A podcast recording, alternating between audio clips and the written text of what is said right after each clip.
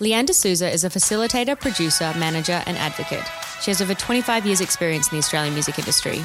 Through her work in artist management and events, she's represented various high profile and award winning artists. Leanne is the founder and director of the Rock and Roll Writers Festival, executive director of the Association of Artist Managers, a sitting board member of the Queensland Performing Arts Trust, was a foundation board member of the Queensland Music Network, and was a previous Big Sound programmer.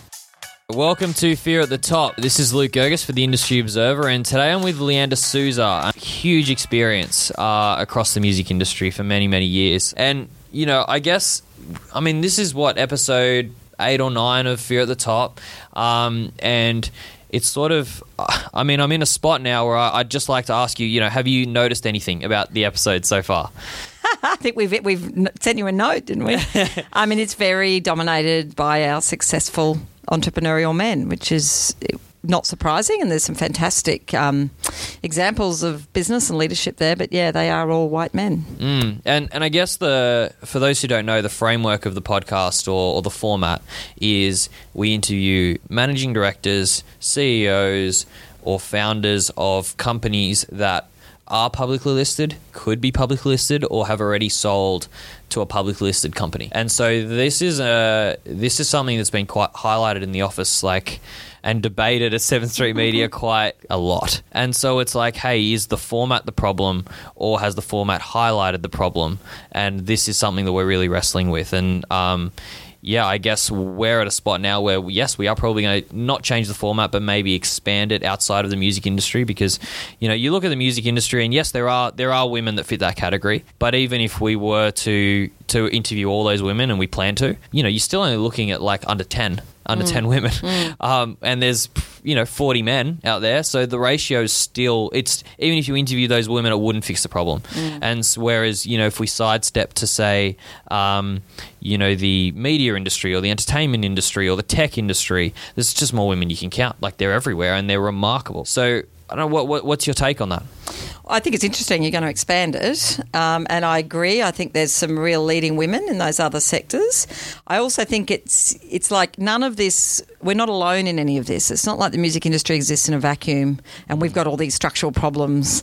Um, they're broader than that. They're broader in creative industries. They're broader in society. There's the cultural context, all of that. Um, so I think that that's great, and I also think that the music industry, you know, we've been through that big disruption and the upheaval. We're back in a place of sort of optimism. It's prime time to actually look sideways, both in art and art making and production, but also in business. That's what I think. We music people will learn a lot from those other sectors. Whether there's more women in them, I think some of them, yes, for sure, we can pinpoint and identify some women that fit that criteria. Um, I think probably in tech it won't be as deep. Um, potentially, there might be in the There's a lot startup of, world. there's a lot of women in tech startup Yeah, in startup, yeah. but whether they're ready to be publicly listed or you Mm. know have, have got that or, or survive. But yeah, and there's a lot less barriers to entry in some ways. You know, I Mm. think that that we've got a lot of baggage in music historically, the way the business has run and been dominated by major companies. Um, there's a whole bunch of reasons, but it's exciting to think that you're going to expand it. what what are those barriers The barriers to women in business or success. Well, I mean, challenge- particularly in music, because if we're Mm. looking at the Australian music industry, there is under ten. But you, you know, I look at tech and I can think of fifteen just without even trying very hard in Mm. in Australia. I think too. There's women in Australia that sit on, you know, shareholders, boards, Mm. um, partners of successful men. Where it might be the head piece, but the women are just as vital to Mm. making that business successful. And often they don't have the public face or voice. Mm. And I think they're sort of not seen and heard as often. I think they're there. Um, but I think also you think one of the things in business, you know, Luke and I, we've been chatting a lot about this idea of formal and informal power and that sort of, you know, access to money, So whether that's loans, buying property, you know, coming from money. Money buys resources, whether that's people, staff, time, you know, travel to build networks, all that sort type of thing. And historically, um, in a broader, you know, cultural and social, political context stuff, that women haven't had access to that through, you know, whether it's unless it's through marriage or that type of thing. So I think we, it's all what we're finding. Less women at the top is still indicative of that history and that structure. So until the you know whether it's the you know getting your first mortgage or first bank loan or being able to employ your first staff, those sorts of things are going to be very difficult for women to be as entrepreneurial um, and be perceived that way. And then, of course, there's no, you know, there's that, you know, any decision to have children or step out of the workforce, the impact that has on your business um, is palpable. And, and they're not just in skills and access and networks, but then coming back in and trying to rebuild where you're at. So I think there's some of those challenges make it harder for women to get to the top and stay there. So, what would you say? I mean, I, I see it as like a, a full chain, right? So you've got um, the education and grooming side of professional development. So the question is when women versus men come into the early internship stage, are they being groomed for like senior management roles rather than CEO roles or executive roles that the men might be? Or is it at the stage of, you know, are women less likely to get promoted or, or fight for a promotion? Mm. I think a um, combination of all that. I think yeah. in the music industry, there is still a lot of stereotyping in that intern world. Mm. You know, and that the, the women will come in strong admin, promo, marketing, those type of things, um, mm. customer facing, those sorts of roles, customer service, all of that, rather than that sort of m- might not be given with money or data analytics or analysis. Not that they can't do that. I'm not saying that at all. But there is streaming in a sense. in- Yeah. small s streaming Totally. um, in that way. So I think that would definitely be part of it. And then there's that greater cultural thing that we see a lot talked about, you know, in the feminist movement, etc. That women will often. Um, just accept what we're given. We don't speak up as often. There's a lot more fear associated to that. You're sort of grateful if you get given an opportunity. Oh, thank you, thank you, and off you go and you try and do your good job. It's called imposter syndrome. It's sort of all that. So, not sort of advocating for ourselves or fighting for those the management, the leadership, or the professional development in the same way that it's a bit more. Um, um, accepted that men do that, and it's a much more masculine way of doing things. And again, in all of this, there's exceptions. You know, some fantastic women that I've, you know, particularly young women now that are just really claiming their space and demand, know, know their worth, know their value. Um, so that's really exciting, but it hasn't always been like that. So what do we do? like, is the What are you gonna do, Luke? Because I'm looking, I'm looking through, I'm looking through two lenses here. I'm going, Mm. okay, well, one, what can what can men be doing? Mm. But then also, like, yes, there is a scenario where um, women aren't demanding the pay raises that the men are. Women aren't demanding the promotions Mm. that the pay are, uh, that the, the men are. you know, and you neither you or I are experts in this. You know, we both read a lot, we absorb a lot, we talk to a lot of people. You know, but there's things that you know you go to academia, the work that's being done about what does work, um, and those two they're two different sort of strategies there. That one is mentoring is really powerful for women, for all people. But when you look at um, the roles that female mentors have played with women in business, it's also that holistic about asking for more money, advocating. Um, being prepared for the negotiations. A lot of those things like that's part of business, actually getting mentoring and support.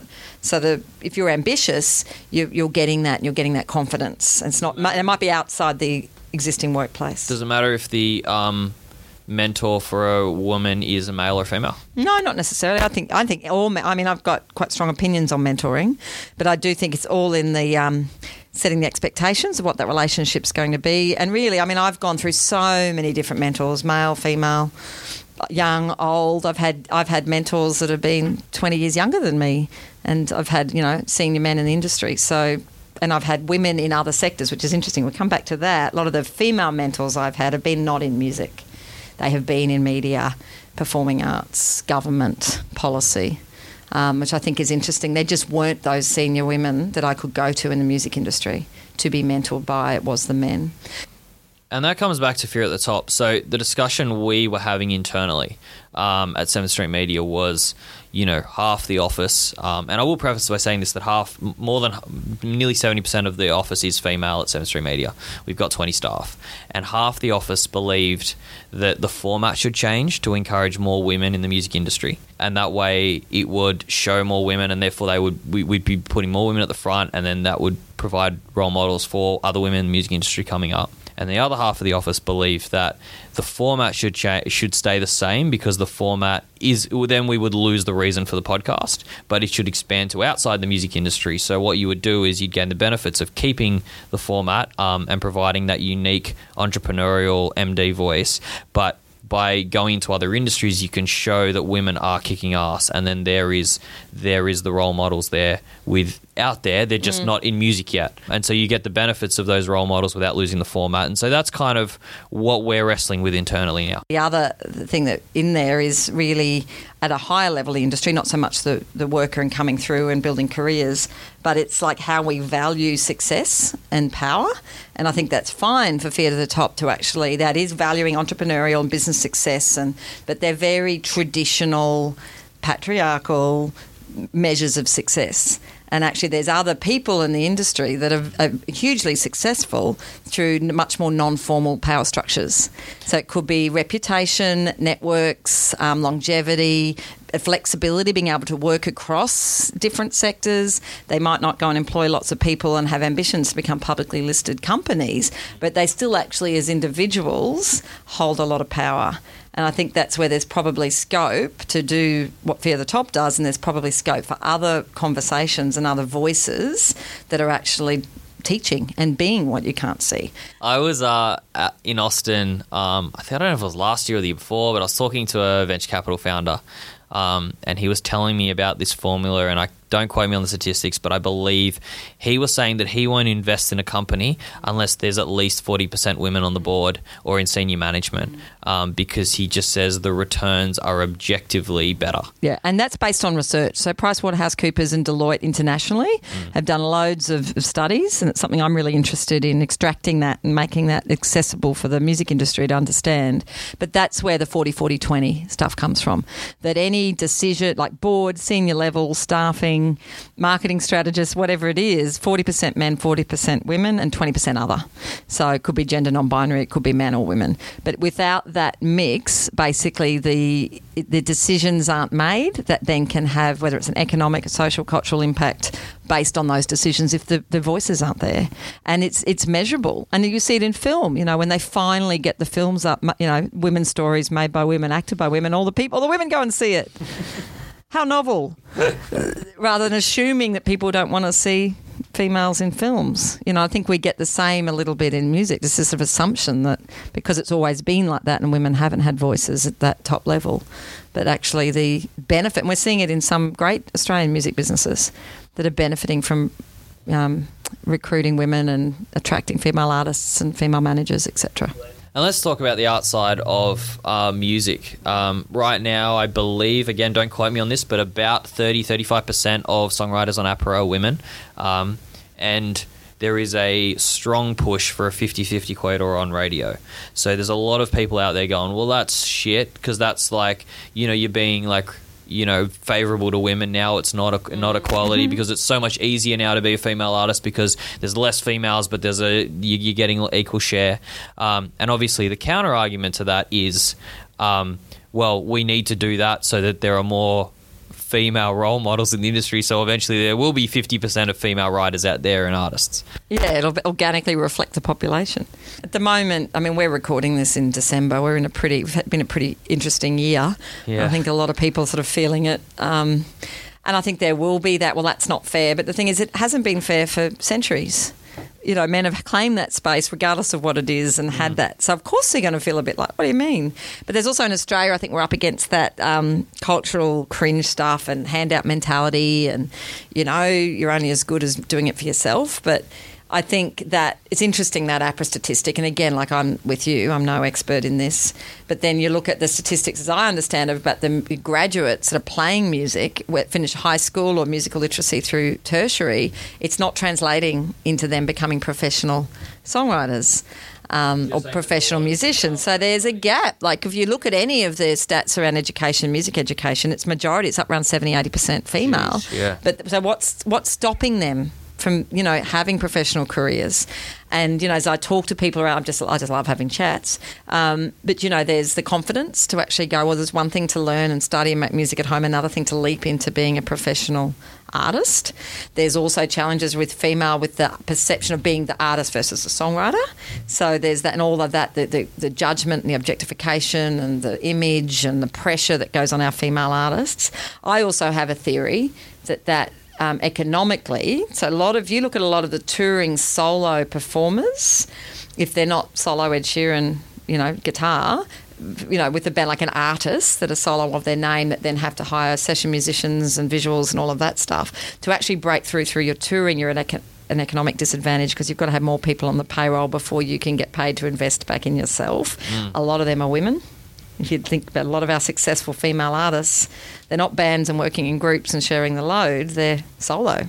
Yeah, right. So there's that, and then I think then there's the the confidence, the art side, the pressure on female artists, and then I think also it's that again it's that resourcing and money and making other decisions or having to pay your rent like a lot of other people that then they just don't get those opportunities to be successful in order to make the money in order to keep so for it to organically change. Mm. So I'm a big believer in quotas as a way to force change, and I think whatever, get over it, suck it up, and in in you know five to ten years, the entire industry will benefit, and it'll be old news, and it'll just be the way things The are done. The quota will be irrelevant. It'll be irrelevant. It will have achieved its purpose. When did you start? 1997? 1991, I set up my first business. Yeah. Uh, 92, July 92, as a booking agent in Brisbane, pre-internet. Just and I based on old school sales. I was taught, you know, seven steps of a sale, and I would go around to all the venues and sell music and learn how, knew how to close a sale and and did that. So you absolutely crushed it with a lot of your artists and a lot of your your uh, the way very kind of you, the way you, the way you set it up, right? the So review mirror. and you- and you certainly and you certainly worked with a lot of the majors, um, and you you were basically you had your fingers in almost every pie, and you still kind of do. Um, what has been? I mean, we have we have gotten better. We still got a long way to go, but we have gotten better. I would With say. gender. Yeah, Yeah. yeah, yeah, What has been the key thing that you feel like has improved things, and what is the key barrier right now to improve things even further? Because Wow. Hmm. I think on what's improved, it sort of harks back to the baby steps of what I said about the greater narrative of care. I remember in the late late nineties, my husband and we've got a successful, you know, music tech business, and I was still sort of flirting around management. He got very ill. So I had to take some time off. Actually, got ill at the ARIA Awards from a communicable disease. Another story. Um, but through that, decided to have children. And as part of that, before I got pregnant, I thought I'll just see if I can find a mentor that's a female manager because I was managing by then, who's got children and how they deal with this. Particularly the travel. You know, you really you have to do the touring. There's a lot of international travel to set stuff up, and and there was none. The only one was Deborah Conway, who was self managed and a parent. Um, so I had, did have a chat to Deborah at that time. But I think now, if you were, you know, a 27, 28 year old thinking about having a baby, married for a year or two, um, you would look around, and there are men and women that value being a parent and the family and the connection. I think social media's helped that too. You know, it's not like you kids had to be locked away, whereas I felt a lot of pressure to not acknowledge that I'd had them, to ignore them, to put them away, to not, you know, um, unspoken pressure. unspoken pressure. So if I had to do a t- teleconference and the kids were there, I mean, a music industry exec that I put on my blog that said, "What what is it you people will breed?" Would Oh. say things like that, and I would never felt comfortable taking my children on tour or to a festival. I was working, I was on my A game. Um, so that was, I think, now what. My, how old's my daughter now? Seventeen. So that's changed. You know, I got went to a music festival on the weekend, and the CEOs and the wives are there with the kids, and the Yeah, you know artist managers yeah. with kids, Taking and my daughter to festivals. yeah, and the kids know each other, and you know, so I think that has got to have some benefits to the industry. And I even know, you know, working with the labels, when someone would go, "Well, I'm, I can't come in today. I've got to look after my kids because my wife's got in court," you know, meaning a lawyer. Not going to court, you just kind of accept it. Yeah, that's okay. We'll reschedule that. There's no judgment, so I think that's really positive. You know, I still wouldn't advocate having kids running around the workplace, but maybe that's just me. Um, some of my friends would. Um, as far as what's still getting in the way, and I think again, this is all. I mean, it's like talking to an open wound at the moment on the back of Me Too and Me No More. Um, it is sexual harassment, but it's not just the typical definition of harassment being, you know, the touching, groping, borderline stuff, but it's that being sidelined in conversations. It's still, I'll go to a conference and I'll be in a conversation with you, say, and a male music person will come up and just ignore me because he wants to talk to you.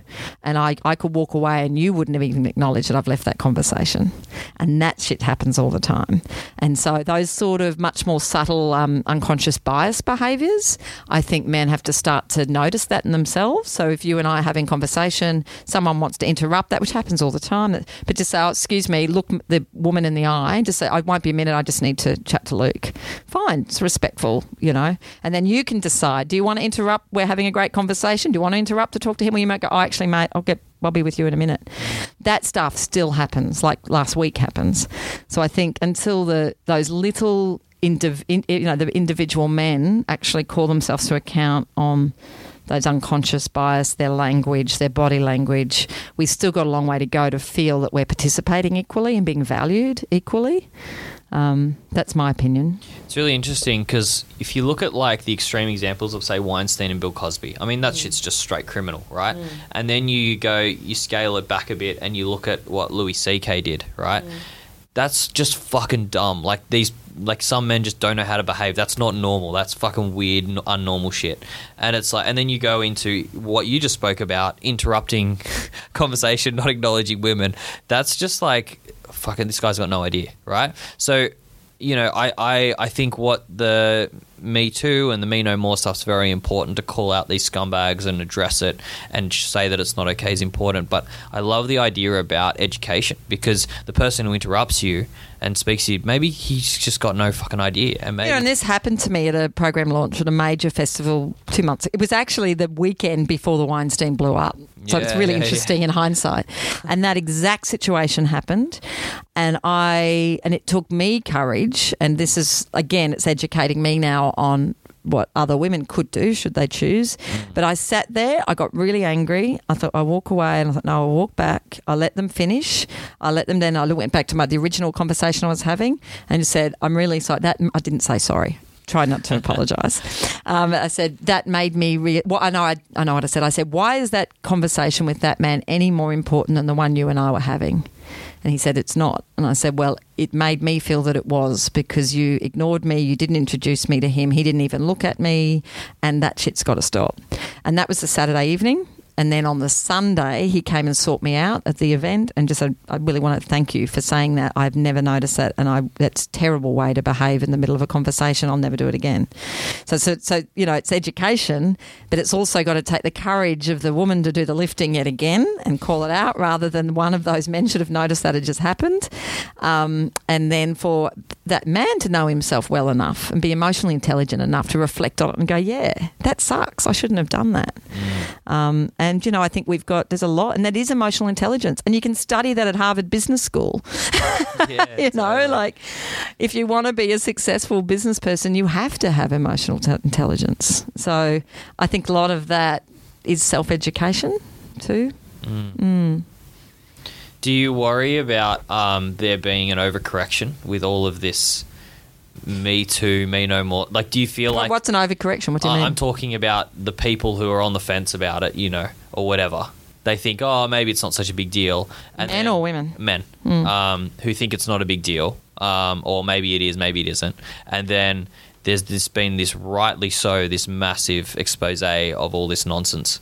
Um, do you feel like it's going to you know, you know, even the yes vote. If you're talking about the yes or no vote, there was a lot of people who were on the fence, and they just got pissed off with the yes voters, so they voted no out of mm. out of protest. Do you worry that that might happen? I've, there'll be a backlash, Luke, and there'll be there'll be people that refuse to accept it and won't want to give up their power. And you know what? I, ju- I don't give a shit. I mean, I've had to put up with that. That's how I sit with that. I firmly believe that. You know, I'm very value based. I, I'm very strong. I've got very strong core values. I choose to live my professional and personal life by those. So I don't really care. I, but I, I do think there'll be, of course, there'll be some pressure. I mean, it happened on my Facebook wall with good, you know, artists, white male artists that I respect, and you know, and I get it, and they're going to feel fear. But actually, the benefit of all of this, once we're through the upheaval, and it's like when the digital crash happened, everyone was so frightened, and people were. I mean, people were losing their jobs and their money and their houses, and people act weird, but you get through it, and we're in a place of optimism again. And I think if if, if the pendulum swings, yes, people go, it's gone too far the other way. I don't care. Hey, I might benefit for a while. That'd be amazing. Nice that took fifty years. um, but then it, I think the world will be a better place, and maybe that's a bit ideological. In the music industry will be a better place if women are at the table and we're working together, and people are respected, and people feel safe. You know, people can work on their A game. They're not having to worry about all of that. Um, Um, you know, HR departments might be able to do professional development that's good instead of dealing with complaints. Like, I do think that whatever, let them whinge, but the benefits long term will outweigh that backlash. You know, meanwhile, if there's some bloke at a networking function that doesn't, you know, I'm a bit of a kisser on the cheeker. I'm a, you know, for people that I know, I'll say g'day. I'm a sort of half handshake, half kiss on the cheek. They all get weirded out by that, that, you know, we're not supposed to touch each other anymore. I think it's their problem. We have to be grown ups in this as well and be who we are. So we'll see. Tell me about Mega. Mega on the record. You don't have to. No, I can. Oh, I'd like to. I think it's it's you know. Um, so MEGA is an acronym for Music Equity Group for Action. Um, it's just a bit snappy. We just came up with that, um, and it's a bit of a lot. I mean, I've been in the game now, the music industry for a long time. I've got lots of very broad relationships with different people. And being based in Queensland is always it's an extra hurdle to keep your networks alive. I talked about this recently. You have to make that effort nationally. When you're in Sydney, Melbourne, everyone's sort of in your in your face anyway. So kind of through that over a long time. None of these conversations about sexual harassment are new. You know, I, pu- I published a blog in 2014 about it. You know, so it's been sort of nothing's really new. The Weinstein just, you know, ripped the band aid off globally. Um, so through from about August, there was a bit of frustration, I think, with the women that have been around a long time, um, that the conversation wasn't moving from a deficit, what's wrong, and things suck, and there's not enough women, and there's no women on the ARIA board, and that's all fine, and it's all true and relevant. But actually, there's a lot of good stuff happening too. And I'm a I'm an optimist, and I really believe in strength based approaches, and I, I really wanted to find a way and with my role with the AAM, it afforded me the chance to travel nationally and to start to having deeper conversations with people, particularly female managers, um, label, government, all sorts of people, and sort of thought, yeah, well, there is a positive story happening here. There's great stuff happening in Perth. There's great stuff happening in Brisbane. How do we get a national connection? So basically, quite informally, it ends up with a bit of a group, about 10, 12 of us, that through between the uh, Music Australia Roundtable Conference in August and Big Sound in September, um, there was some closed door sexual harassment stuff going on so we sort of advised on that process. Um, that Levi's stuff blew up online, so it sort of gave us cause to all talk to each other for the first time nationally instead of just being in your own world. So that was very informal. And then on the eve of Big Sound, we met, and it's men and women. It's not just women. People that basically valued equality, inclusion, diversity, and respect, and went, oh well, let's see what happens and start a Facebook group as a way to communicate this platform, these um, these values. And there's three key action platforms that have come out of research around equality generally, which is advocating for um, equality in the highest decision making, which is boards and senior management, um, championing new voices. So that can be yeah writers, artists. Doesn't have to be young. Can be young, but can also just be new. And also what's working. So if something's really working somewhere, get this let, what, why did that work? Let's apply that over here. Or what can I learn in my business from that working in your business? That type of sharing. So we did it, crossed our fingers. I mean, none of us are um, sort of internet. You know, moderating in that space, it really is. But part of the premise of it, it was about individual accountability. So, be for me, and there's everyone involved thinks differently and does their own thing. But for me, I have a convers. I won't sign. I won't invite a man to join it till I've had a one-on-one conversation. We've looked in the eye, and I really believe that they're committed to making some individual change in their own way to further the cause of equality in the music industry. And then I join them. So it's really it's you know it's a little bit of a bottom-up movement for social change, um, and it's just a, yeah getting its own momentum. So, how can people get in touch with you? just look for it mega music equity group of action and request to join or reach out to me or you know there's i think there's 300 odd members now so it's all the- pretty much all the main ceos of the companies the main decision makers any men and women on, on boards um, and a lot of artists hmm. What do It is. I must stress, it's informal. yeah, totally. It's not an organisation. It's not funded. It's just a people that want that do believe that um, cultural change happens through individual action. Are you optimistic about the next year, two years, Um, in which way? about equality? I probably it's probably it's about. Probably asked me in a couple of months. I sort of I think I probably am because I'm always an optimist, and I have children. I have a 17 year old daughter and a 14 year old boy, and I hope their professional lives are different, to, and I think they will be. So in that way, and I'm I'm so inspired when you talk to young people about this, and you know the uh, the way they can articulate it, and they're informed and. I think so. I am. I suppose that's the answer to that. I am.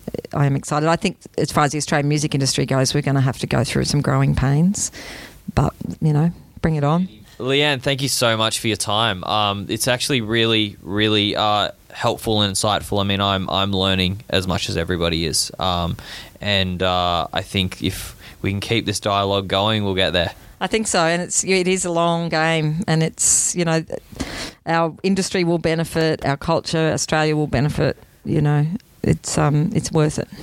Thank you so much.